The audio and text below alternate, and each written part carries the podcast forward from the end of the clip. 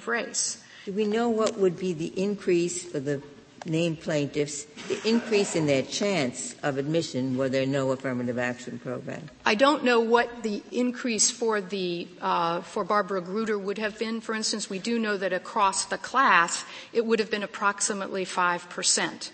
Uh, one might say that that could vary, you know, by individual. Uh, the record evidence would indicate, however, that Barbara Grutter would not have been admitted under a race blind program, although that issue has not been litigated to conclusion.